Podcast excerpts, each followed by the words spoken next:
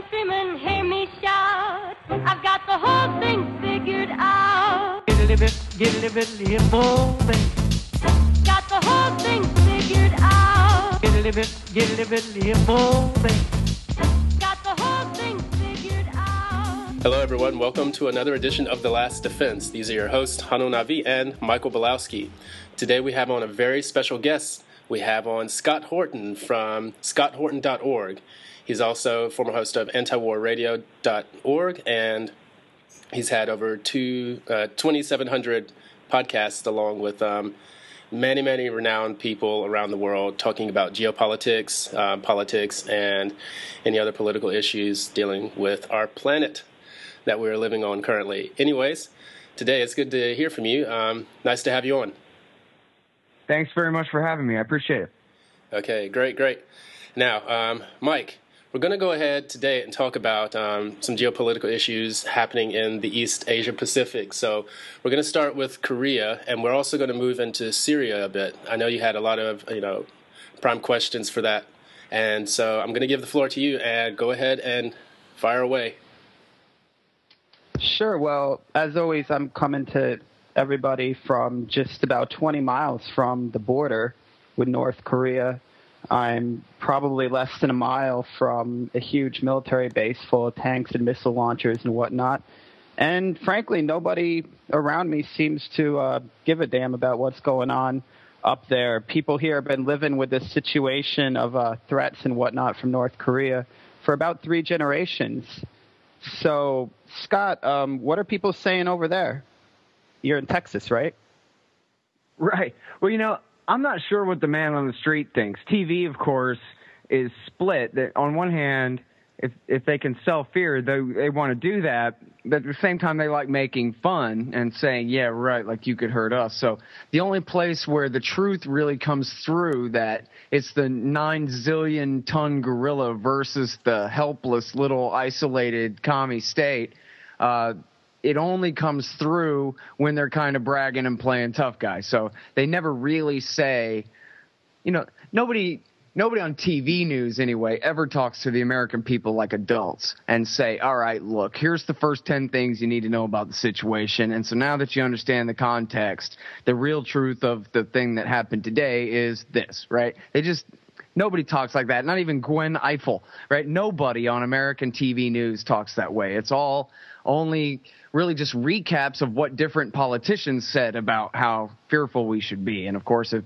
both political parties uh, have, you know, if their leadership wants to go with the scaremongering, then the T V news is going to go along with that. So, you know, I'm actually really happy to hear. Well, I'm, I guess I'm really interested. I sort of kind of want to interview you about living in Korea right now. When you say that mm-hmm.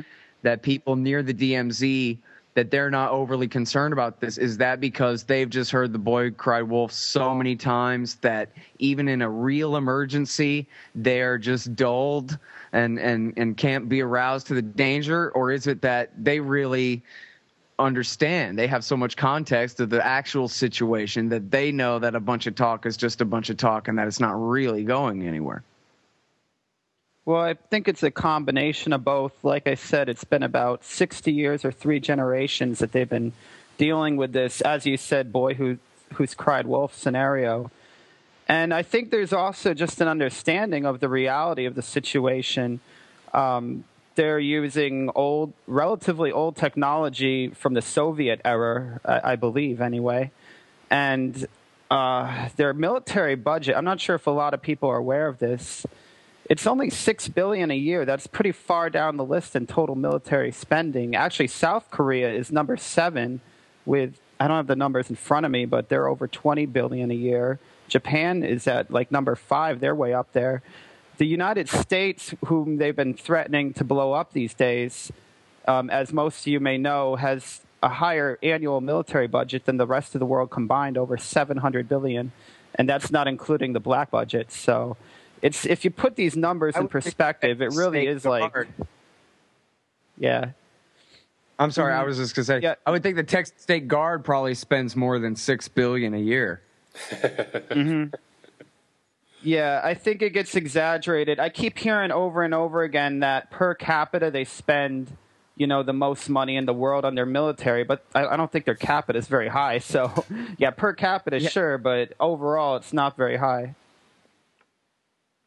Yeah, and, you know, really this goes, as far as American politics are concerned, this goes for a lot of the conflicts in the world, where it's like Carl Sagan used to talk about, um, you know, people without a good grounding in math and science, that they're just sort of floating and lost in the dark, and they're not really grounded in anything real. So if you give them something fake, they don't have anything, you know, really concrete to compare it against and to double check and make sure. So if T V pushes a thing, or like even, you know, the Drudge Report headline, North Korea threatens to nuke U S, but without the context that, you know, with what boat are they going to float a nuke to the United States, right? They, they can't right. nuke us. They don't have a single missile that could even reach Alaska. If they can even make their plutonium atom bombs work, they can't make one small enough that they could fit on the head of a rocket for a hundred years, if that. And so, um, you know, if they can... they can scare people. I mean, the, probably most the best context that people have for Korea, it's not even MASH anymore, which they never really gave any context in that show for years and years about, you know, who were the North Koreans or whatever. But the context that people have now is the new kind of remake of Red Dawn that was originally made around the idea of China occupying America, which at least it's It's conceivable that in a million years they could make the troop ships and the planes to get the men here to do it, that they could have an army big enough to do it if, you know, a million other impossible things were true and they were, you know, right? But North Korea, and that's only true because ch- the Chinese, and I guess we're going to talk about this, they abandoned communism. So they actually have capital to spend on stuff like that. But Americans have the idea now, probably in great numbers, that, you know, why not? Uh, why shouldn't it be the case that the North Koreans have hundreds and hundreds and hundreds of long-range bombers and long-range paratrooper carrier planes that they could fly to North America? Um, oh, I forgot what I was going to say. The Chinese actually objected, uh, and they were the financiers of the Red Dawn movie, and they said, don't make it about China, so they had to rewrite it and make it about North Korea, which took any of the slightest bit of plausibility right out of it for somebody who knows about North Korea, but it actually ends up probably doing quite a bit to sow misinformation and, and, and bad context, terribly inaccurate context in the minds of Americans that, hey, any nation state that can afford to manufacture the army that we saw in the movie Red Dawn could threaten somebody, could do something, you know? Mm-hmm. Mm-hmm. Yeah, it's always just like a policy of barking dog politics that I hear in uh, North Korea. It's like, it's like a gun, it's a guy that has a gun to their head, and they're like, oh, I'm going to do it, I'm going to pull the trigger, because it's pretty much political suicide. That's what they're doing anyway. You know, they don't really consider the long-term ramifications of threatening the world's largest military power. Like, would you pick a fight in a bar with the guy with the biggest muscles and the most training in combat? It just doesn't seem to make sense, mm-hmm. does it? Yeah, except, yeah. you know, and I, I think would, that North know that the Americans, well, nobody, everybody's really frozen in place, right? Nobody can do anything about it. If, mm-hmm. you know, if the North and the South go to war, the North loses outright, but the South takes a real hit yes. while the North falls. And so, and neither side wants that. We got American soldiers uh, and, and uh, naval personnel and everything stationed there. And so nobody really wants a conflict. So from from the young dictator's point of view, it's probably pretty safe to go ahead and threaten Obama all day. It makes him look good to his own population, uh, just like our government needs a North Korean boogeyman to protect us from. He needs an American boogeyman to protect his people from. Uh, that's where, you know, all state power flows from fear. And then I don't really know very much about this, but I've read about faction fights between the Communist Workers' Party and between – Uh, the military, and how the the new young dictator's aunt and uncle want him to lean toward the Communist Party and away from the military, and how maybe this is a way, all this chest beating is a little bit of a way to appease the military as he tries to tilt not so much away from them but also toward the, the Workers' Party while not getting killed and coup d'etat in the process, that kind of thing. So I think that probably is a lot of what's going on here on the North Korean side. And then, of course, Barack Obama he loves killing people and he loves threatening to kill people. So, you know, flying nuclear bombers around and beating his chest and holding naval exercises and these kinds of things are, you know, pretty much par for the course for him, although he doesn't really have to go much further than that for his own domestic constituencies either. So I hopefully, you know, this is just a big theater and it's not going to go much further than it already has. Mm-hmm. Mm-hmm. And, yeah, I, and I would add there might be – or go ahead. Oh, sorry. I just want to make one other point on, you know, for the Chinese over here, you know, they don't want any geopolitical implosions because, say, for instance, North Korea does commit suicide and you have, you know, hundreds of thousands of, you know, immig- you know immigrants and um, refugees streaming out of the out of the country, going into the Liaoning and the Jilin provinces over here in the northwest, I mean, the northeastern provinces of China. That's going to affect one of the poorest parts of the country. And then on top of that, that's going to create immigration problems that are just off the charts. So anything that leads to any kind of stability is going to adversely affect South Korea, China. But um, maybe geopolitically, it'll probably be advantageous to the United States, in my opinion.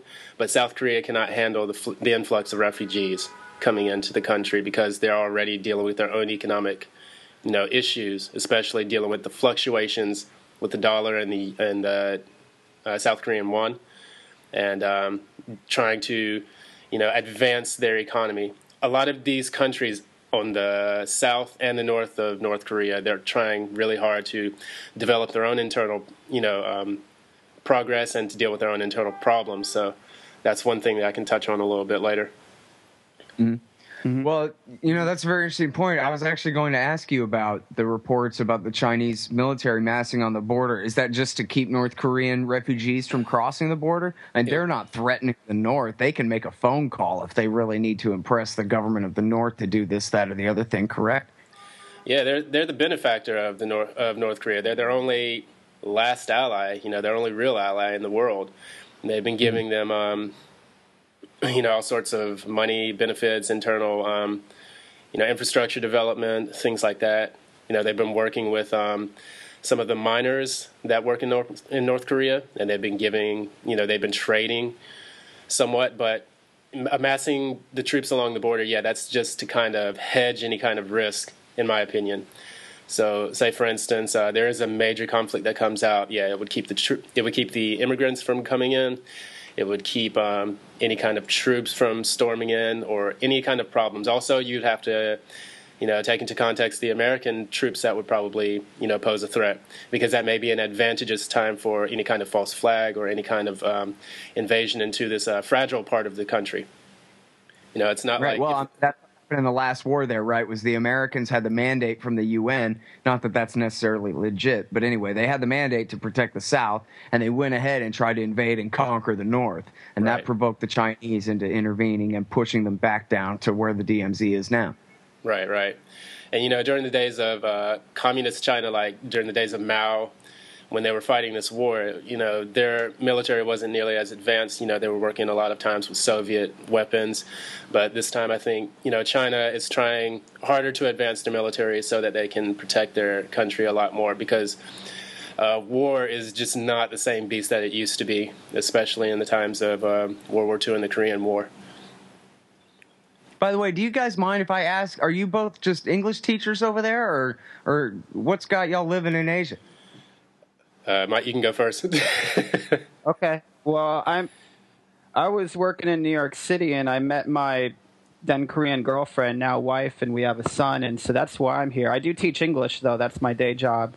So, uh, yeah, that's. I've been here about four years. So, Hanul.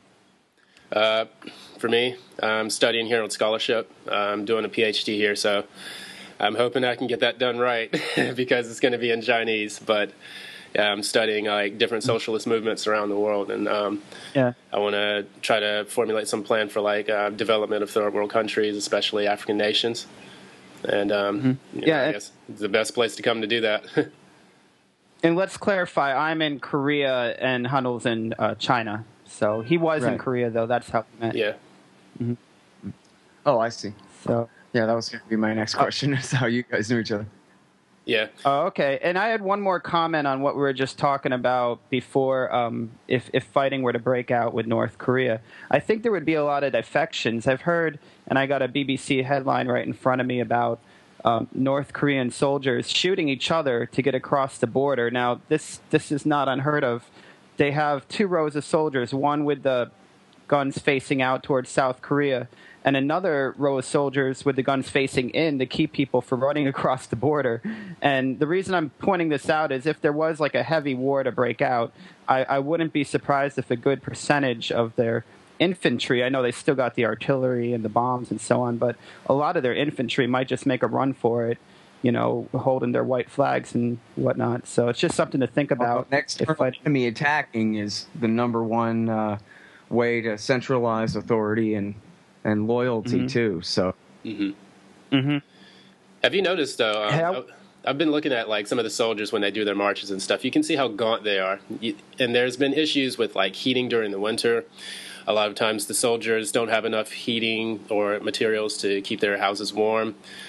And um, they don't have enough food. They have to ration all their um, all of their um, food products. So a lot of them look pretty gaunt. It seems like they've been having more issues with morale. So any kind of provocation that they can make would help to boost the morale, to keep them in the military. Because the Juche philosophy actually says that, you know, we have a military vanguard that's going to, you know, um, drive forth all the policies of the nation. And so they're trying to keep that ideology going. But I think it's such an outdated I- ideology. It's like they're not even taking into account their context in the rest of the world. And it's just, it's failing. That's one of the reasons why I think North Korea is failing, is because they're not moving with the times, and they're not even deciding how they can build new relations, you know, with, with a with a globalizing world, you know. Yeah, it's a tragedy. The entire the entire situation with North Korea is a is a, you know, never mind for all the different reasons that it is the way it is, but just what it is and the poverty and the destitution. It's not, I don't know if it's a proven fact or not, but I know that it's plausible when we hear stories about people eating their own dead children and that kind of thing in North Korea. They're a communist state, and uh, and that ultimately means famine. And we heard those same kinds of things out of uh, China during uh, the Great Leap Forward and the Cultural Revolution, all that too. That's what starving people do. This was when Stalin starved the Ukraine. The same thing happened there. People are reduced to their absolute worst. Absolutely. Um, because they can't buy and sell. They can't own things, and they can't, you know, decide how much they value something else and how much they're willing to trade for it. And so they yeah, just starve. And, and that's just, why Deng Xiaoping was such an enemy to Mao Zedong. He had been in prison at one point, you know, during the transition, you know, during the latter days of uh, Mao Zedong's rule. I, you know, a lot of people respect Mao Zedong because he was kind of a political leader that united fifty, what was it, fifty-two to fifty-eight nations of people, which is a difficult thing to do, especially in, like, um, you know, such a massive country as China. But people more, you know, people also appreciate Deng Xiaoping. He allowed people to have private property. He allowed people to do things, you know, to buy and sell, to own businesses, to start having more and more. You know, he helped to raise the standard of living for a lot of people here in this country. And so um, I think that China had to realize, like, in order for us to survive as a country, we have to have policies that move in different stages. And that's one of the reasons why there's such a centralized government here, is because they pick a vanguard of, um, you know, people in the C C P, in the Politburo, to advance the country in one step, and then the next step, and then they have their five-year plan, so that way they can find out what's happening with the outside world, and they can plan and see exactly what they need within their own particular country, what security issues they need, and I can go further into that later with the eighteenth Congress if you'd like. Well, it's funny to me that, in a way, as America becomes more and more of a collectivist state and China becomes a lot more of a capitalist one, they really are mirror images of each other in major ways. And, for example, the real estate bubbles. Mm-hmm. And, of course, America's dollar is the reserve currency. And so when the American central bank inflates, every other country has to inflate. This is what the Americans call the Chinese cheating and undervaluing their currency. It's they're trying to keep up with us trying to cheat them, right? We can only cheat them so fast, and it's harder if they're racing along with us, cheating us back. And so they complain about it. But then, as the Austrian school teaches, it's the inflation and the creation of all the new excess credit that leads to these giant bubbles and deformations and, and the economy-wide malinvestments.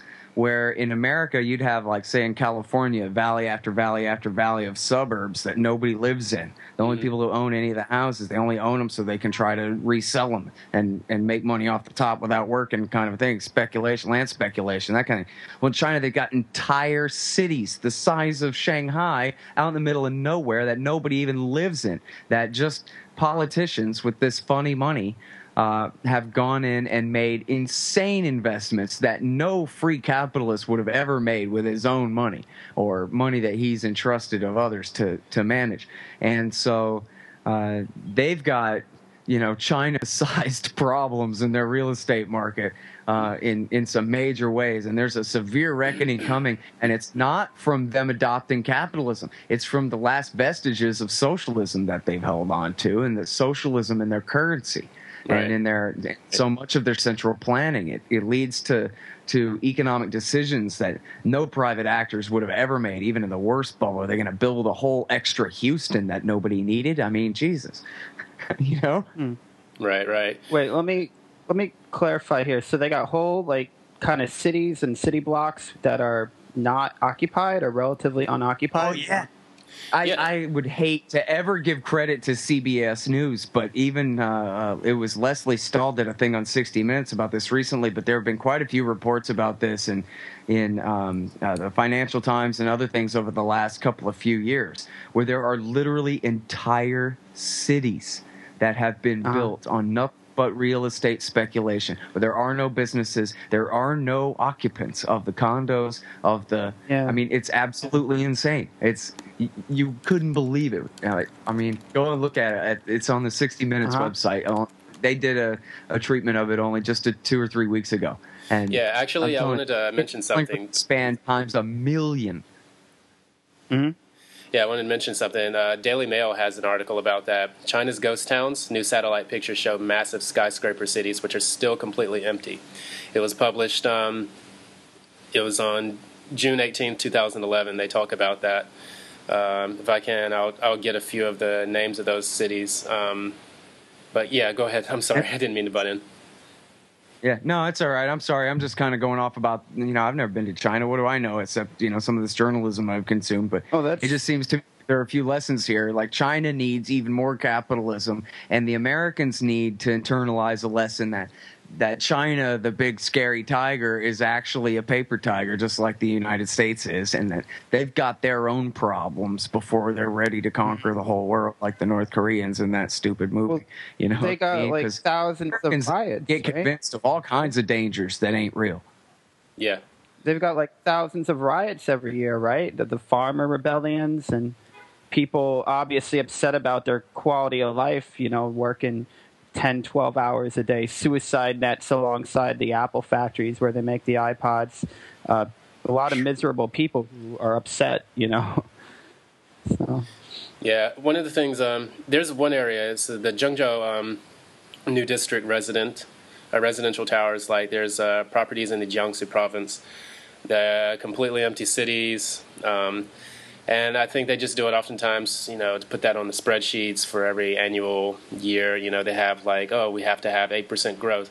One of the major um, debates that I recently heard about on C C T V or, or was that they were talking about how can we make this um, country go from quantitative to qualitative growth instead of focusing so much on eight percent growth each year or nine percent growth each year. We need to worry about focusing on the quality of the products that we make. You know, dealing with the housing issues, because the last thing they need is anything economic. When you're dealing with number two in the world, you know, and number one is, you can see, is well on its way out or is having a lot of trouble. Um, and then you have the number two country in the world. They're at such a fragile state that anything geopolitical that happens, anything economic that happens, anything that happens um, with public dissent, they're going to focus on that automatically so that they can fix the problem, you know, sometimes through, you know, brutal means or by trying to put their um, resources into solving the problem. So I think that China has to be wary when they start creating these cities like that. I've even taken the train, and you know, you can drive by and there's lots of industrial complex cities and a lot of places where it looks like there's barely any people there. You'll see only a few cars driving around. And, um, you know, that's one thing that I think they should focus on. Yeah, they have a lot of people and they want to generate a lot of revenue, but planning the economy in such a manner is going to be dangerous in the long run. Mm-hmm. Sorry. Okay, go ahead. Oh, I'm sorry. Well, I want to shift the conversation back to North Korea a little bit. I want to ask, speaking of China, by the way, who who's pulling the strings on this regime there? Because as, as you may have heard, I mean, these guys, uh, Kim Jong-un and his father also are kind of notorious, like playboy types. They like their alcohol and women, and um, I guess Kim Jong-un likes to play Grand Theft Auto in the basement, and uh, I don't think they're really pulling the strings over there, you know, so to speak. So, and we talked about the the uncle and aunt, I think so. But who who like outside the country, China, the U S? I think you could make a case that both sides, NATO and the Shanghai Corporation, have interest in keeping North Korea a threat. Um, do you have any comments about that or speculation? Sure. Well, you know, the amount of influence that the Chinese government has over the leadership of the uh, North Korean Communist Party or military or ruling family or whatever on any given day, I can't really comment on that. I mean, I would have to – I think generally speaking, it seems like North Korea is their Israel and they're kind of stuck with them. And so if that's actually a good analogy, you see how much control we really have over our satellite over there in the Mediterranean. Those things can be a little sketchy. As far as America preferring to have a North Korean communist isolated enemy there rather than something else, I think you're absolutely right about that. And, and the proof is in the last, you know, decade of policy there, where the, the South Korean regime had their sunshine policy, and it was very slow motion working toward, um, you know, reunification, but not even that. I mean, just getting along and, and, and uh, breaking the ice, and, of course, opening the office parks on, you know, for workers to be able to have an excuse to cross a border on the other side, and these kinds of things, uh, trains going back and forth, uh, uh, families uh, in limited to limited extents allowed to visit on, you know, across the border, and, you know, these things are in progress, never mind for the stupid, evil governments, but for the people of the two Korean states to be able to, you know, uh, interact with each other, associate with each other as they will. Uh, so all that was good. And then George W. Bush completely, deliberately ruined all of that and said that peace on the Korean Peninsula will always take a back seat to the nuclear issue, which he made an issue. Uh, you know, I don't know if you want to sit here and try to do the... the story of what happened, but basically when Bush took office, he bullied the North Koreans into going ahead and leaving the deal that Jimmy Carter had made under the Clinton administration and Warren Christopher had made, mm-hmm. that uh, the Americans never even really lived up to their end of the deal, which was to give them a light water reactor and money and fuel oil, mm-hmm. um, but they still had stayed within the deal until Bush really just lied about them and added all these sanctions and threatened to seize all their boats on the high seas and all of these things, and and forced them out of the Non-Proliferation Treaty and forced them to say, fine, you know, if that's your attitude, then we'll go ahead and start making nukes. So that didn't even begin until the spring of two thousand three.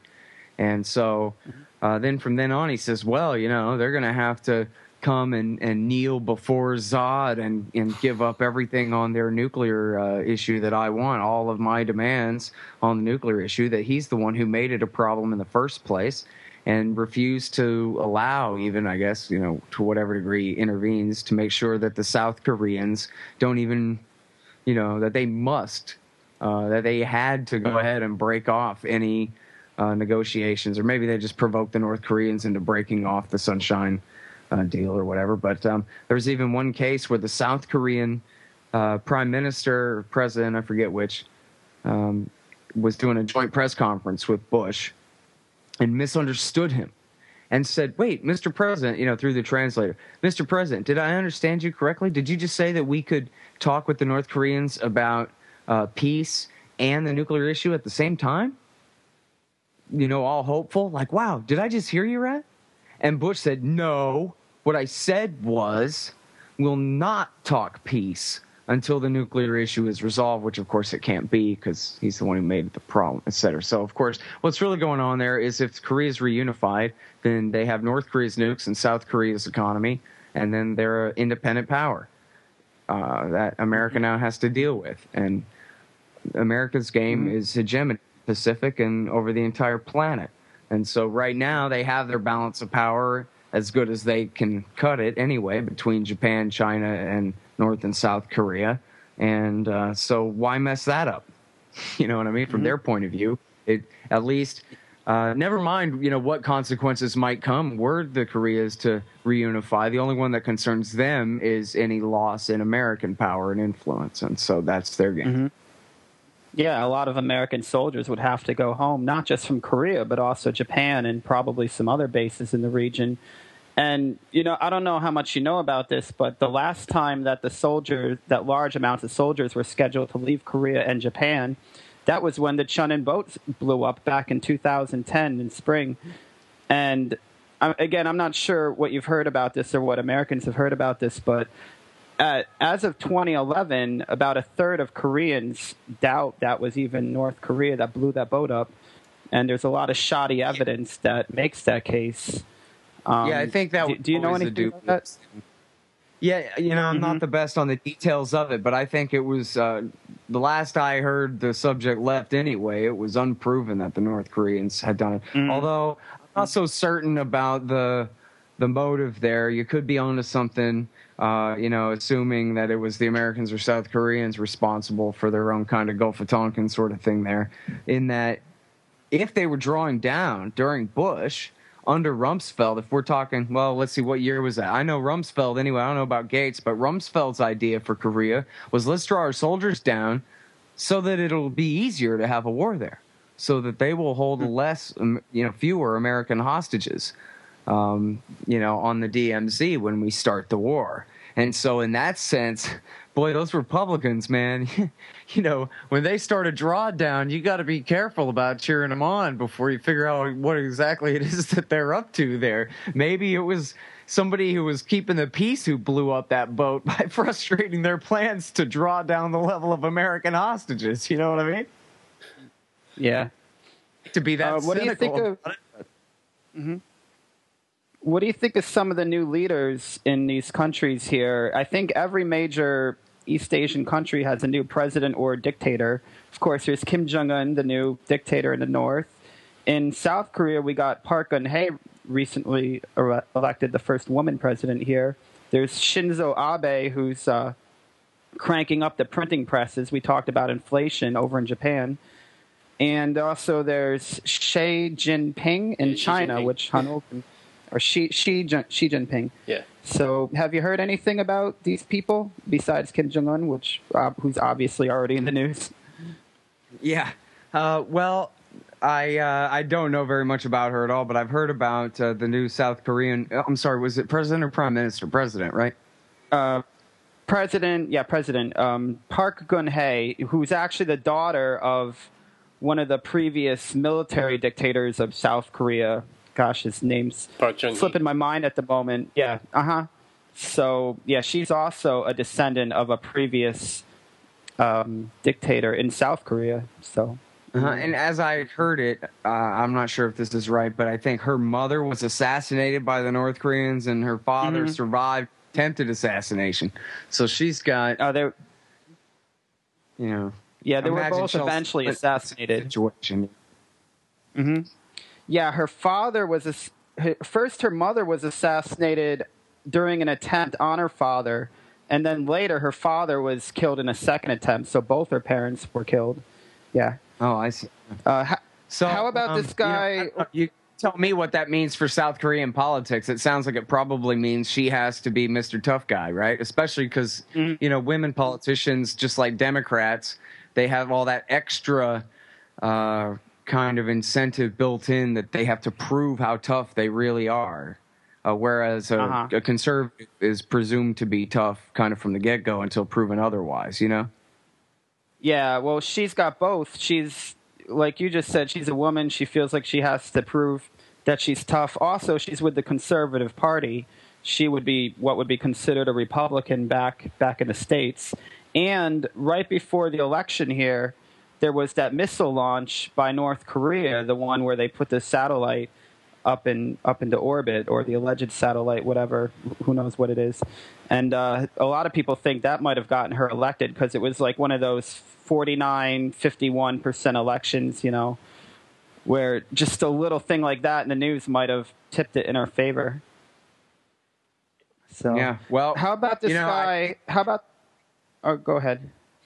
Oh, I'm sorry. I was just going to say, you know, I was going to start to say all things being equal, right-wing reactionary types are worse. But then again, you know, a bunch of liberal uh, uh, panty-waist types trying to prove that they're not can be twice as bad. So who knows? You know what I mean? George Bush, George W. Bush's big war in Iraq indirectly aided al-Qaeda to a huge degree. Barack Obama outright backs them in two wars, two smaller wars, but still. So which is worse? I don't know. Mm-hmm. And we talked about inflation earlier in the conversation. The U S, you made a great point. The U S is printing all this money, and then they get upset when anybody else does it. How about mm-hmm. uh, Japan? This guy Shin, Shinzo Abe, he he's um, he was president like four or five years ago. He resigned due to some scandals, and now he's back, and he's printing up the money over in in Japan. Have you heard anything about that? Yeah, but, you know, only on the kind of news consumer level. I mean, I'm under the impression, correct me if I'm wrong, if you know any better, that this is really the policy that the Japanese have had since, what, the end of the nineteen eighties or something, where they're sort of going through what the Americans went through in the seventies, not so much in terms of the very high inflation, but in terms of the stimulus just never helping and yet them never giving up on it, right? The American economy didn't get anything like back to sort of healed until Volcker raised the interest rates way, way up high in the very late seventies and early eighties and forced the recession that they'd been inflating to prevent all that time. And he bankrupted, so, you know, all liquidated all the bad investments and a lot of good ones too, and then let the economy, you know, let the interest rates fall again and, and let the economy get back going from there again. Whereas it seems like, you know, assuming that this metaphor is is fair at all, I think it's, you know, maybe it's an analogy more than a metaphor. Anyway, mm-hmm. if it's fair, then um, the Japanese basically have never had their Volcker, who has come in to mm-hmm. give up on the stupid stimulus policy and go ahead and force the full recession and then hands off the economy and, and let it grow where it will and how it will. And so, you know, they're in their their what now third decade of their nineteen seventies endless, you know, stagflation forever. Mm-hmm. And so, I mean, they're really just screwing themselves as far as, you know, nationalist political parties go and and and, and governments go. Um, if they want to compare their interest to, you know, for example, the Chinese or the Koreans or anybody else, they're sacrificing themselves. And for what? For John Maynard Keynes, like, or some some belief system that that the Keynesians have any idea what they're talking about? And see, here's the thing, and people don't realize this, but Milton Friedman was a Keynesian. Milton Friedman and the Chicago School, that's just sort of right Keynesianism as opposed to left Keynesianism. Instead of the government inflating and, and intervening directly on the half of demand, they ought to deflate and, and uh, well, or inflate, but in a way that just benefits the people who already have money. and uh, mm-hmm. and then, uh, you know, the so-called supply side theory and trickle down and, and this, that, the other thing. But it all basically, you know, the only difference is that Friedman says you should have three percent inflation and Keynes says, you know, go ahead and have more if you want. Um, but mm-hmm. that's the difference between right and left monetary policy as far as that goes. The Austrians are, don't have any part in that argument whatsoever. So I don't know whether they're citing, whether they're invoking John Maynard Keynes or whether they're invoking uh, Milton Friedman or their Japanese equivalents, but ultimately it's the same inflationary policy. And it just proves, I mean, after decades, right, that, uh, I mean, and believe me, I'm not the world's expert on Japan, but I've never heard anybody say, see, it worked about Japan in all this time. Mm-hmm. Yeah. Well, I guess it depends what the money's used for. What I think a lot of the money is being used for is these uh, financial speculation uh, the kind of thing right. you hear about on Wall Street. The, these are kind of – I'm thinking more they, like they, real wages and real unemployment rates and that kind of thing, real cost of living and, and what's mm-hmm. it like for the regular people. That's what really counts, right? I had a question for you. Yeah, guys. Um, of course. Uh, Scott, um, I was reading the book In the Fed by Ron Paul, and you know, he was talking a lot about the Austrian school versus the Keynesian ideology. And he was saying that there was a correlation between um, printing presses, central planning, and um, war. Uh, do you see there's that there's a possibly advantageous um, relationship between Japanese government um, printing more money and the possibility of funding their military expeditions in the future, dealing with the Asia, the Asia-Pacific region? Well, now, you know, I don't know about any military buildup that they've been having uh, recently. I mean, ultimately, central banking helps for war because central banking helps for all kinds of deficit spending. So, I mean, really, for all I know, they're digging holes and filling them back up again, or they've got the same ten battleships for the last thirty years or what. I don't know. I guess I've heard a little bit here and there about some modernization and a few new boats or whatever. But um, to kind of reconstruct the question a little bit, if they want to go off and invade Taiwan or retake South Korea or or whatever the hell, that kind of thing, uh, recreate the old uh, greater co-prosperity sphere, then yes, they're going to need a central bank, absolutely, to fund that military. Because otherwise, see, basically they can raise your taxes, but only up to a certain point, or you're just going to stop going to work. Right, I'm not going to work just for you all day. You know what I mean? There's a certain percentage. I don't know if anybody can put their finger directly on the number, but there's a certain point where you tax me anymore, and I'm just going to buck, and not, and you're not going to have any income to tax at all, kind of thing, right? Mm-hmm. And so then I can borrow money from China, but you know, if I'm trying to invade China, then that can be problematic, right? So then option three is the printing press, and in that case, you just have the central bank create new currency or new credits in the computer to buy up the government bonds. And that's the bookkeeping trick whereby the government can create new money to spend into circulation on themselves, and most often for militarism. And by the way, I just interviewed the great Bob Murphy from the Ludwig von Mises Institute about this very subject uh, last Friday. Uh-huh. And uh, we went through, and he got the charts from the Saint Louis Fed, and we went through and tracked the monetary policy through World War One, World War Two, Korea, Vietnam, the Reagan military buildup, the, the Clinton NATO expansion, and, and uh, Middle East occupations, and the war on terror, and whatever else I skipped in there uh, for, for each and every one of those wars. Korea is a slight aberration. Uh, because they were cutting spending in so many other areas, and they really did just wage it from the air on the cheap uh, compared to the other wars anyway, relatively cheaply. They didn't have to inflate that much for the Korean War, but otherwise to to look at a map, a timeline of America's twenty-first century wars and, and overlay a chart of American monetary policy, why, there's your artificially low interest rate and your new increase in the monetary rate. Lines up perfect every time.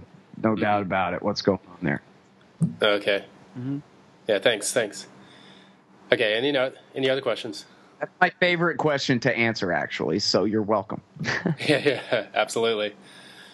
Yeah, yeah I have another question. Um, what, what about, I just alluded to financial derivatives. Um, Warren Buffett calls them financial weapons of mass destruction. This is what you hear about a lot on Wall Street, like uh, credit default swaps, mortgage-backed securities, that kind of thing. Um, how much? How much have you have you been have you been reading up on this stuff or or hearing about? Because I think it plays right into this whole financial discussion.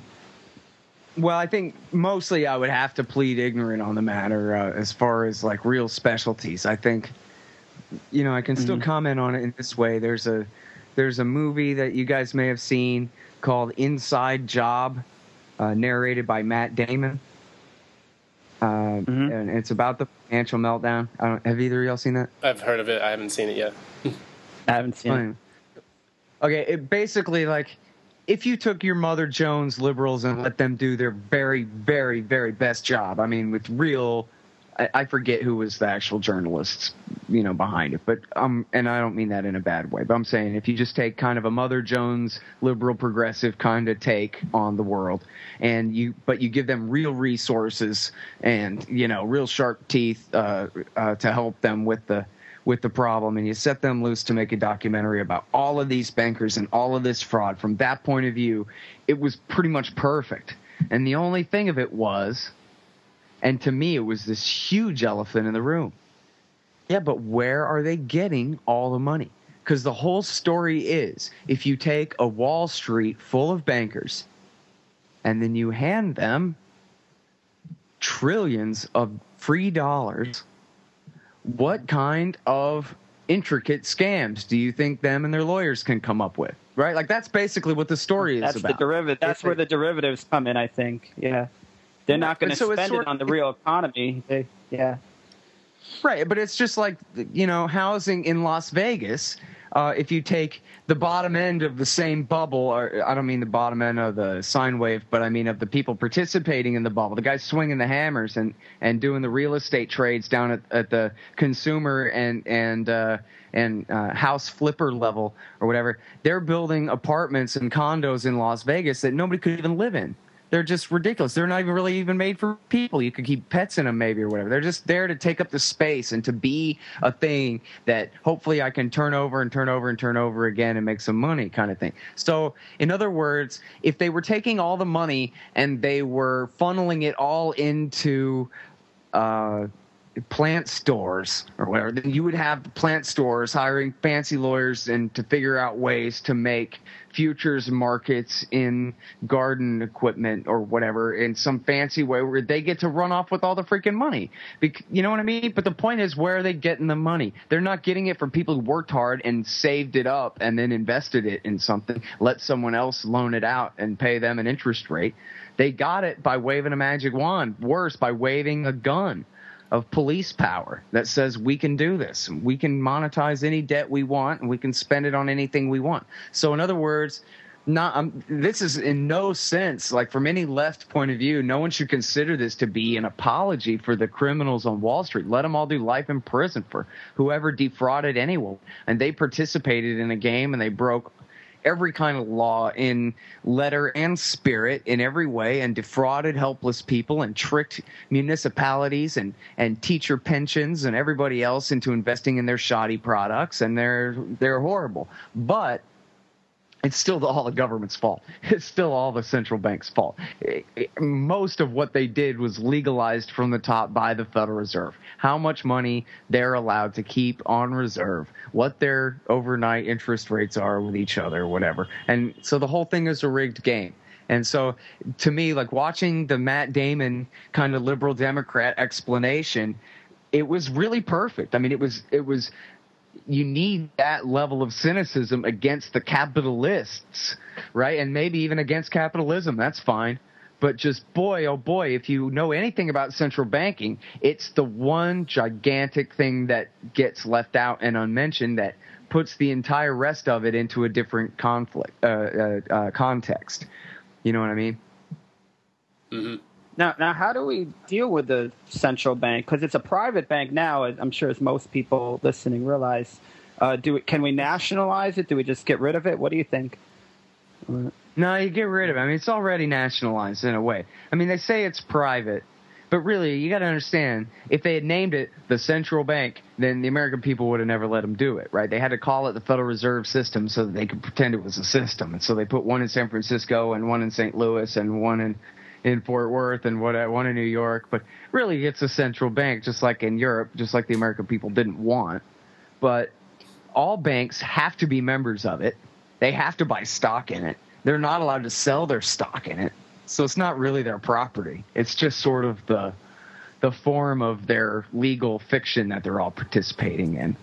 Um, and then the board of directors is all appointed by the president and confirmed by the Senate, the open market committee that makes all of the decisions, and they use police power to enforce their decisions. So I think it's really a misnomer that they're private. It's important to note, you know, just what interest the private banks have, and that includes publicly traded, you know, profit-driven banks, have over the central bank and over the government. Um, because they're certainly, you know, full partners in the enterprise. I don't mean to play that down, but I like to play up the government role in it, because the real point is that they've got police power. And so what they say goes because they say so. It's not a suggestion. And so that's where all the mischief comes in, because if you had competition between banks, you can do business with the Rockefellers if you want, but I'm here to tell you you're a damn fool, because they're going to go out of business the next time there's a little bit of a hiccup in the market. Whereas my guy over here, he doesn't give you as much of a return, but he's a lot safer bet. And so if you're, you know, the wise money is to do business with him instead, and then the market will discriminate uh, which bankers are worth doing business with and which aren't. See, the problem is, well, actually what's fun is we all learn the same line of B S in school about this when we're kids, and so really it's pretty easy to correct. You know, they always say, well, there are runs on banks before the central bank. They created the central bank to stop the run on the banks and whatever, to be the lender of last resort and all that. But they always want to pretend like history began in nineteen thirteen, just like they always want to pretend that history began on September eleventh. They want to pretend that um, – for some reason, it's off limits basically to question, well, why were there runs on banks? Why were there panics before the central bank? Well, it's because the banks were acting together as a cartel like the central bank, and they were helping cover each other's bad bets and loaning out money that they didn't have and participating in this fractional reserve inflationary fraud. And it's basically just Bernie Madoff writ large, and so the house of cards collapses every once in a while. Well, instead of outlawing house of cards building, they institutionalized house of cards building from now on in the form of the Fed. And now the rule of the day is make bad loans, we'll cover you. And so it's on. If you're a banker, you're on welfare. You have the permanent hookup, like an I V of straight drugs to your veins. And there's no reason to ever stop. It's free. So go hog wild. Go ahead and invest in building an entire valley in California that nobody's going to live in, you know, because you're going to turn around and sell it. And if the whole thing goes bust on you, don't worry about it, because Alan Greenspan and uh, Ben Bernanke have your back. Even if the Congress doesn't, right? The Congress has your back up to eight hundred billion dollars. The Federal Reserve has your back up to sixteen trillion dollars. So by all means, go hog wild. Now, what happens if we – let's say we got rid of the Federal Reserve somehow and this whole movement succeeded. Then where does the issue of credit come from? Does it come from just the next biggest banks in line, from Wall Street, or how do you think that would play out? Well, I'm not you know, certain. What I would like to see is all the brand name banks that we have now go out of business, right? I, I, I assume, perhaps incorrectly, but I assume that because the Chase and J P Morgan and Citigroup and, and whatever these, the big household name banks now, uh, Bank of America, whatever, since they've needed this world empire, gigantic, bazillion dollar central state to prop them up in business all this time, that they'll do us all a favor and get right the hell out of our lives as soon as the national government is no longer in the position to save them. And then we can get down to doing business with people who are worthwhile businessmen. I mean, you know, people buy and sell and trade all kinds of products all the time and goods and services all the time with people that they trust, people who they can build a personal relationship with, a banker who wears the kind of vest and monocle that commands respect and trust, as opposed to, you know, Mister Fly-by-Night with the loud promises. You know what I mean? People can make those decisions about all kinds of things, and including uh, where they do their bank business from. And then where real credit comes from is from savings. It comes from people deferring, and again, you know, as an economist, I'm a great anti-war guy. I mean, I'll defer you guys to to uh, the Mises Institute All-Stars and whatever for most of these questions, really. But um, capital comes from savings. It comes from uh, pleasure deferred for a higher return later. You know, I could spend all my money partying now, but I want to, you know, I'll, I'll instead invest some of it in peace of mind for that I'm going to be able to take care of myself later too. And in fact, I'll do without some of it so that you can go and, and invest in your new project, as long as you promise to pay me back plus a little bit and that kind of thing. And, and that's where real capital comes from. And you see how the incentive there isn't that, you know, all of a sudden, as long as I'm loaning you real money that I saved up, that now all of a sudden I'm a genius and I'm never going to make a bad bet and I'm never going to make a bad mistake. It doesn't mean that. It just means I've got an incentive to try really hard to make a good mis- to, to make a good bet, and that uh, the incentive, the pressure sure is on me to internalize the lessons from my mistakes as soon as possible, et cetera. Whereas, of course, if I'm gambling, if I have a license, not just I'm gambling with somebody else's money, but I have a license to go ahead and gamble with somebody else's money, then how much do I really care how sound of an investment it is? As long as I can make it look good in the short term and move on, then fine.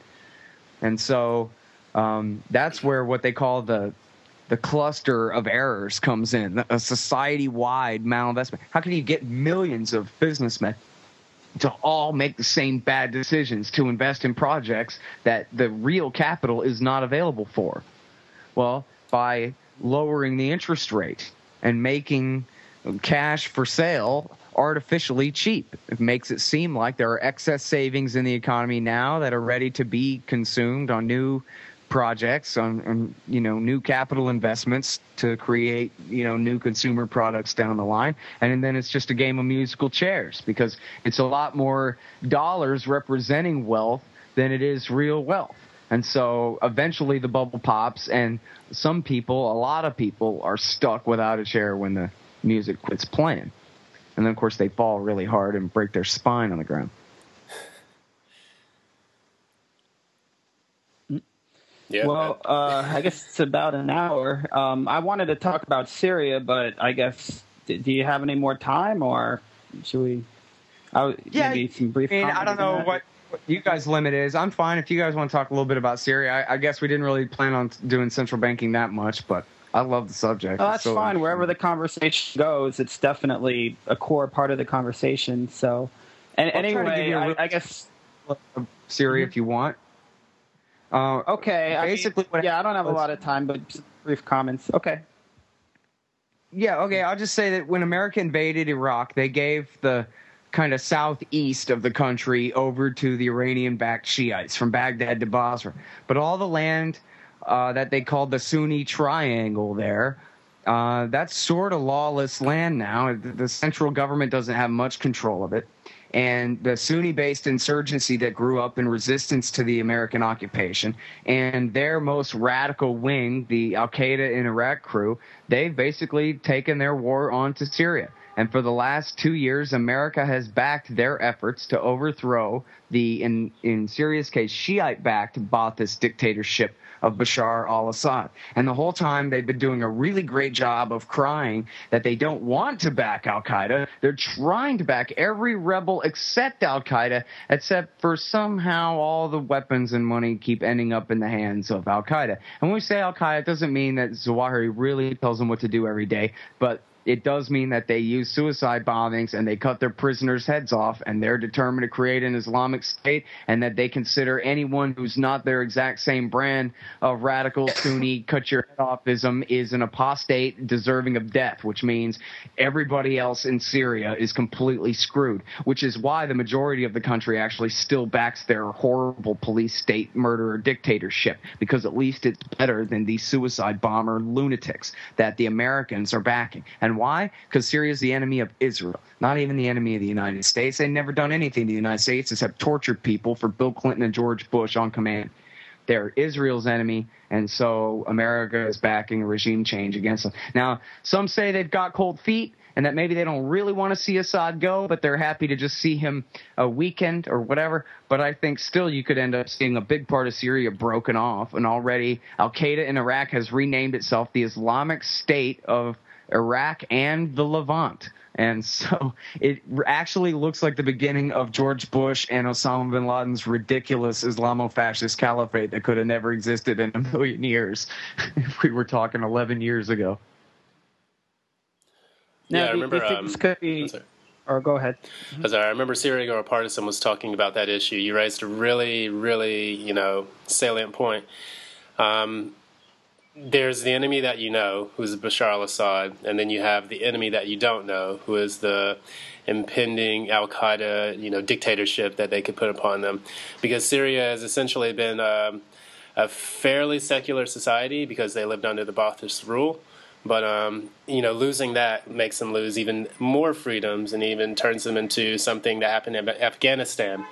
You know, the people in Kabul in the nineteen seventies had fairly... Um, liberal tendencies. They had a fairly, you know, burgeoning economy. And then um, under, what was it, Reagan, they wiped that all out using the Taliban, and that took over Kabul and then completely destroyed everything, completely destroyed infrastructure, and turned it into an Islamic state that has not seen much prosperity, say, for like the opium trade. So that's something that they fear happening. You see examples from you around in other countries. It's like the last thing you want to do is become another example or a statistic in the geopolitical scheme. Now, um, what do you what do you know about that in um, relation to like the examples from Afghanistan and Iraq? Um, other things that you would like to add? You skipped the Soviets in Afghanistan in the nineteen eighties, who killed more than a million people. It was, the Americans were backing the resistance to them, but the resistance to them, parts of the resistance to them, became our enemies. I mean, you know, uh, there's this great reporter named Eric Margolis, who I talk to uh, pretty regularly on my radio show, who um, he knew bin Laden's mentor, Abdul Azam. And in nineteen eighty-nine, when the Soviets were still in Afghanistan, he told Eric Margolis, when we're done with the Russians, you're next. And Eric was like, what are you talking about? We're your friends. We're Uncle Sam. We're red, white, and blue. We're the U S A. We love you. We're helping you fight the godless commie bastards. What do you mean we're next? And he said, you're evil imperialists, and you're imperializing Islamic land, and we're going to war with you. And to Margolis, this sounded crazy because he had only ever heard pro-Russians, pro-Soviets call America an empire before, and he just never – he just couldn't possibly take that seriously.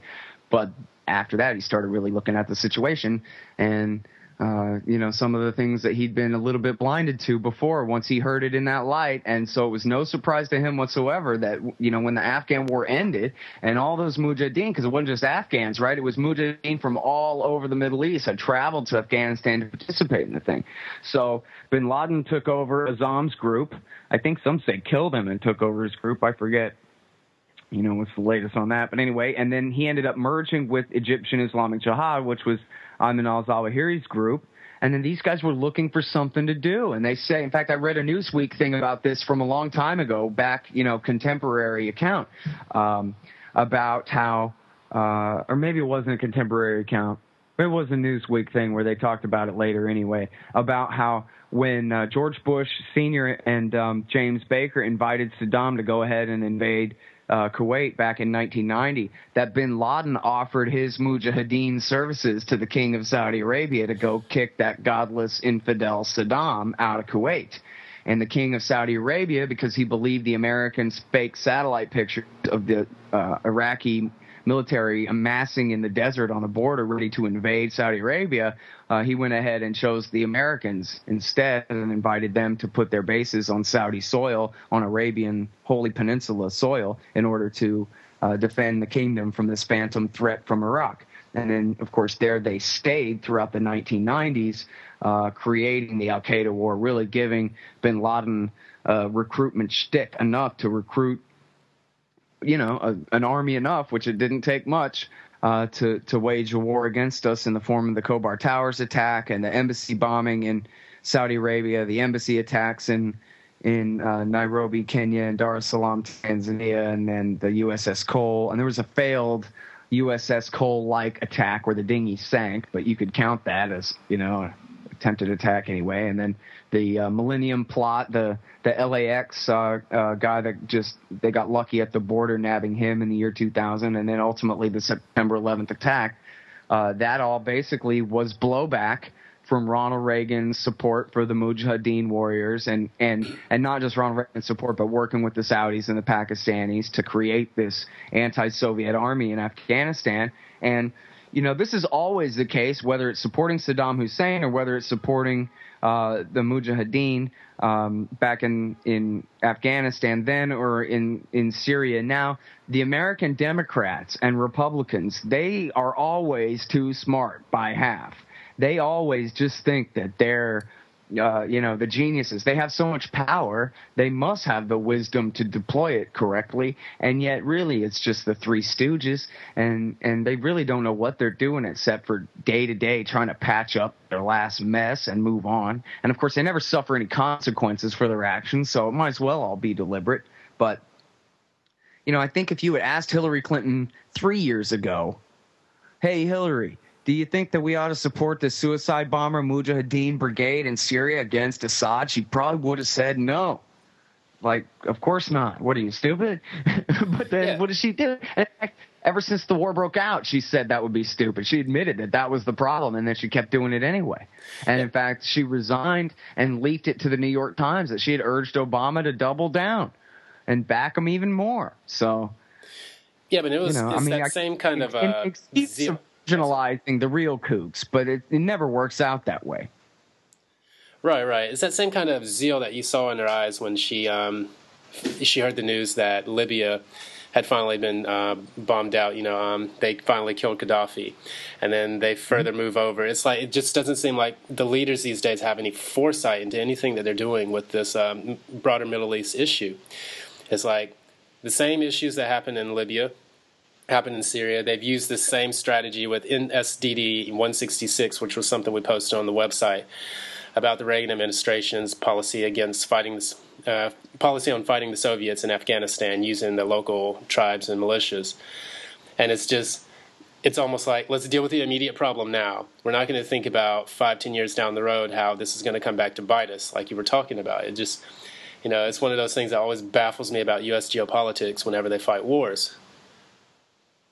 Right. Yeah, you know, when I was younger, I was much more of a conspiracy theorist, but I've just watched too long about just how stupid these people are. I mean, they sure are evil schemers and plotters, but that doesn't mean that they ever really know what they're doing.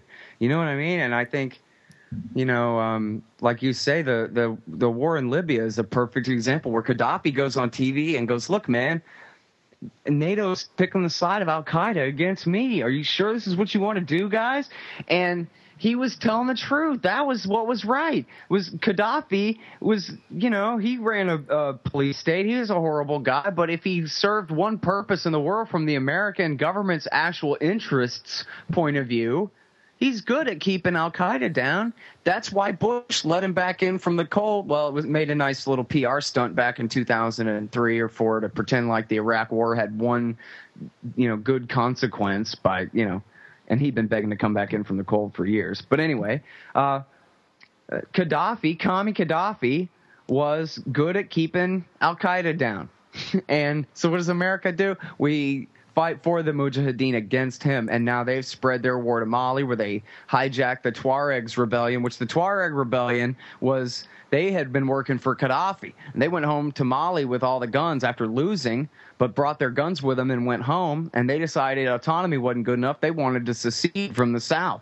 Then the jihadists came and took over their war and tried to march on the South, which ended up provoking finally the French war that's raging there now. And of course, already Mujahideen are turning up in Darfur, and uh, and then uh, the, we got soldiers from Chad intervening. So now this is turning into a whole war of the Western Sahara over this thing. And as you say, you go back to look at that video of Hillary Clinton cackling at Gaddafi's death, and it ain't even occurring to her that, lady, you don't know who's who around. Around here, you don't know what's going to happen around here. You don't even care what's happening around here. You know what I mean? These things don't matter to her. To her, it was a P R stunt. To her, she it looked really bad that America was so obviously the backer of all the dictators in the Arab Spring, and so they were trying to confuse the issue by saying, "Look, we're on the side of the rebels in this one." And Gaddafi, yeah, we brought him back in from the cold, but we still don't really like him. He's not a family friend like Hosni Mubarak in Egypt or anything like that. He's expendable, so we'll just, uh, you know, kick him on out the door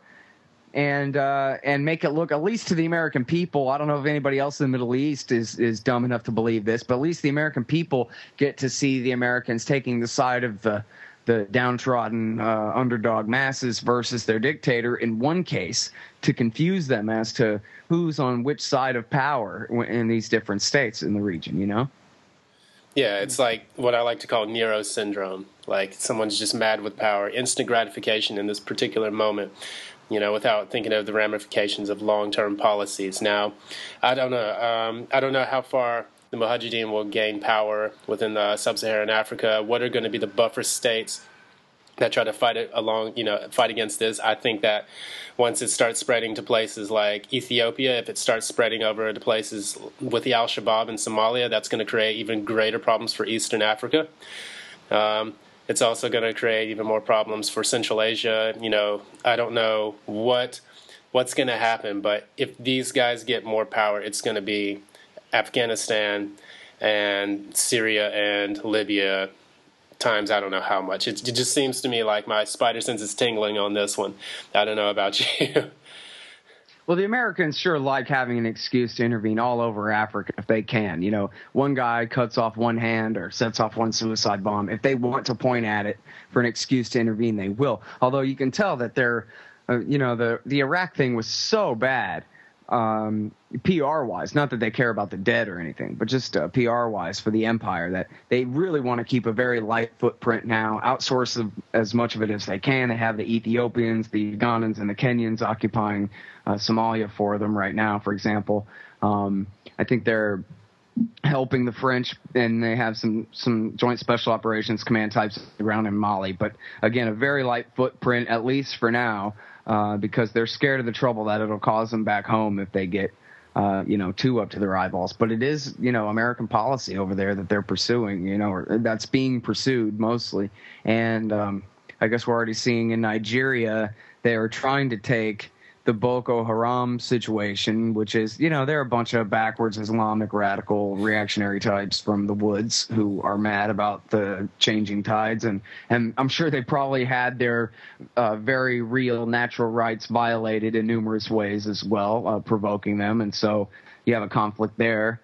Uh, but the government of Nigeria keeps saying to the Americans, stop trying to refer to these guys as anything but themselves and internationalize them or, or connect them to these other conflicts, because you're just making it harder for us to really take care of them. So I think that might just be revealing a discrepancy in the motives there more than more than just a tactical difference about how to respond. I kind of think that for some reason, for a long time, the Americans have had their eyes on intervention in Nigeria, and I'm not sure why. I mean, the national government goes along with the Americans. I've never heard of any real big disagreements. Cheney even was almost indicted, right, for bribing them to go along with Halliburton on some stuff. They've got a great relationship with Shell Oil and other companies, so I don't really know why the Americans want to intervene there unless somebody's cousin has got the contract on these new Swift boats that they just want to, you know, find a little substitute Mekong Delta somewhere to run around shooting people in, you know, and and they got that, you know, other than other than just pure militarism's sake. I'm not sure if there's any real interest in intervening there. But um, the good thing we have going for us here in this thing, too, and I mean we as in human beings in the world, not the governments or the, the East or the West, but just people, is that these al-Qaeda guys are horrible. And that's even the al-Shabaab guys, who I don't even buy that even any kind of real substantial connection between al-Shabaab and any of these other groups, except that they try to emulate them a bit.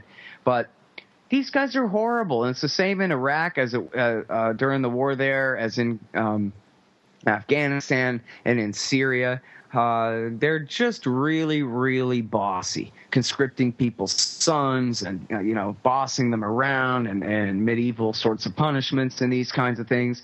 And a lot of times, you know, they're they're, you know, holy warriors for hire from somewhere else, but they can't go home. So they're not from wherever they're bossing people around. A bunch of Iraqis come to Syria and start bossing the locals around, that kind of thing. Uh, people don't take very kindly to that. And they really made themselves very unpopular in Iraq. They, you know, they had a relationship with the Iraqi insurgency where the Iraqi insurgency said, yeah, you can help us fight the Americans and the Shiites.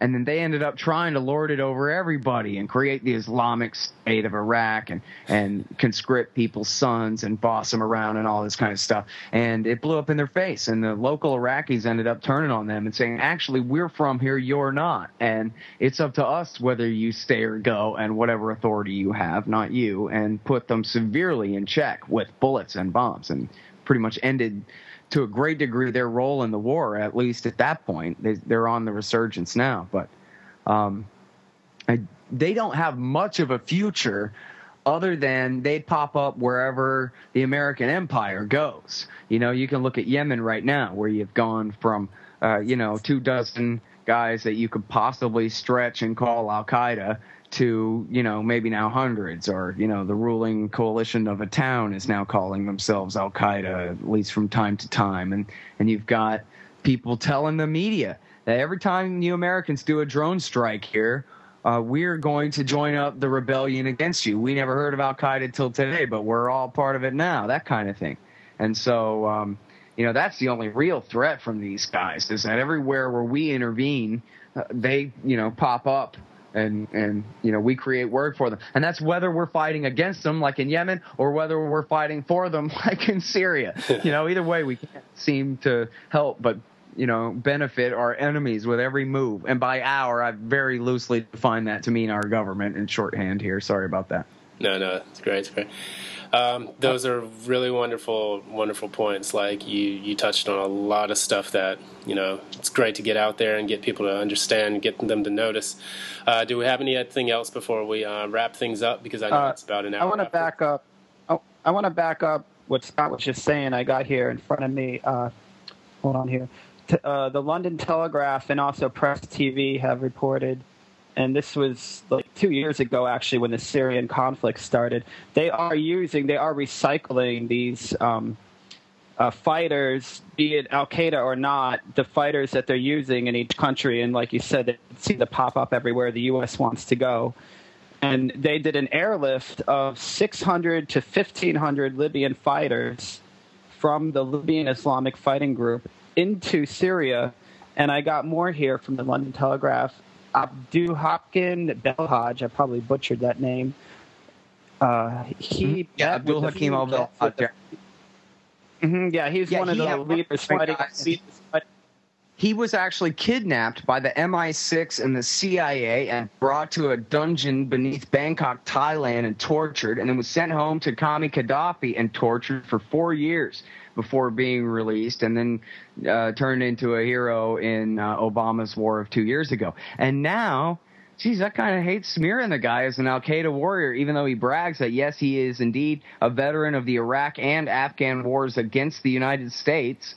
Now he says, hey, can't we all get along? And he's got a lawsuit in civil court in London, England, about his the M I six role in his abduction and torture. Yeah. And so yeah. at least for, and I don't know everything about Belhaj, but from what I've been able to tell, he's not on a rampage cutting off people's hands and acting the madman. He's actually playing this thing really cool for a, for a Mujahideen warrior who's just inherited a state, or at least a big chunk of it anyway. Yeah, I have here, he met, this is the London Telegraph, he met with Free Syrian Army leaders in Istanbul on the border with Turkey. So, yeah, these, these guys are appearing everywhere that, that we go, that the U S and NATO go. But anyway, um, I just wanted to... Oh, there you go. Helping out. I didn't, I guess I had missed that he was personally helping out uh, with the Syrians in Turkey. That's interesting. And, and, yeah, not surprising, but good to know, yeah. Mm-hmm. So, uh, so just, I, I don't know. I think, think about, if you if you picture a map, you know, Michael Scheuer, the former chief of the C I A's Bin Laden unit, on my radio show back in two thousand five, early two thousand five, he said, "Look, man, we had Al-Qaeda was a couple of hundred guys in exile in no man's land in Afghanistan, and you know the border region there between Afghanistan and Pakistan. Bin Laden wasn't even living at his farm; he was living at that lion's den hideout up in the mountains. And these guys were next to." Uh, you know, completely impotent to do anything other than they had met these German graduate students, uh, you know, who had visas and could get to the United States kind of thing to accomplish their September eleventh attack. But they were about as marginal an enemy as we could have had. And instead of obliterating the hell out of them and being done with it, we went ahead and uh, we, again, very loosely defined as our government, went ahead and, you know, did let them escape and turned Al-Qaeda from this very small group of people into Uh, a kind of brand name, a franchise, uh, an Al-Qaeda-ism, and really kind of, uh, you know, spreading that that form of jihad a- around the region. And if you look at the map, you just think of the eastern border of Afghanistan, where even the Taliban were keeping their sorry asses back in two thousand one, right? And then now we've, we, the U S government, has basically scooped them up on the border of Syria and Lebanon and Israel and Jordan. And for what? And to accomplish whose ends, right? I mean, maybe the Saudi king thinks this is advantageous to him. Uh, you know, Lord knows the Iranians are happy to see Saddam gone. But, and this is madness, if the actual enemy could be defined as the American people's enemy, the, you know, what remains of the Al-Qaeda network in the world, instead of everything else that our government wants to target. You know, and again, the, the Syrian government's never done anything to the American people at all. They're not our enemy at all. And and they were loyal subjects. And I don't mean in a Hosni Mubarak kind of way. I mean, they're, they were not, you know, just the sock puppets of the Americans, like the King of Kuwait or something. But they did torture people for Bill Clinton and for George Bush upon request, uh, including innocent people on a regular basis. And so, in other words, they were cooperative with the empire and not so much a thorn in our side even. Um, you know, they, they really have no legitimate, even from the empire's point of view, legitimate interest in targeting Syria the way that they have been. Well, it's a lot of interesting information. I don't know if anything else you want to add, or? Uh, no, I think uh, we can wrap it up here. Um, I think this has just been a wonderful conversation. I'm still digesting a lot of stuff that, you know, we've talked about. So I'm, I'd really um, like to, I'd like to again say, Scott, thanks for coming on the show. Um, it's been a pleasure speaking with you. And um, hopefully in the future, you know, we can have more conversations. Yeah, sure thanks thing, yeah, you might want to break this up in three parts or something. Right, I was just going to say that we could neatly, you know, we, we covered... Uh, obviously Korea, we covered economics, and now we covered Syria. So we got we got a lot of great material here. This is awesome. Yeah, we can definitely like narrow it down to several subjects in the in the future if you're interested, and um, cover specific yeah, topics sure. on Syria, specific topics on China or South Korea, North Korea, anything. So um, yeah, that's it. Sorry um, for hmm? going over. Uh, can you? No, that's that? awesome. That's what we want. We want as oh, yeah. much material as we can get. so I sometimes get carried no, away. We need as much material as we can get, so we only appreciate that. But uh, anyway, yeah, we we're we're at oh we're just getting started off here. Uh, this is probably our we've probably done about a dozen dozen shows, maybe half of them interviews. So this is great. We really appreciate uh, you helping us out here, get off the ground, and hopefully one day we'll, you know, be a full. We can do full time. I don't want to. I don't want to be teaching English anymore during the day. So hopefully we can, you know, elevate this to the next level. But you really helped us out today. Right on. Well, good luck with your project. It seems like a real good one so far. Yeah. Thanks so much. Mm-hmm. Okay. Again, guys, that's um, Scott Horton at scott horton dot org. Uh, you can check him out on his podcasts. He has them pretty much daily or whenever uh, throughout the week. Interviews a lot of guests, has had, again, over two, uh, twenty-seven hundred uh, podcasts, and produces and publishes and just gets the information out there. Awesome guy. Uh, so please check him out again at scott horton dot org. So this is, again, The Last Defense. We are signing off. Thank you so much for joining us.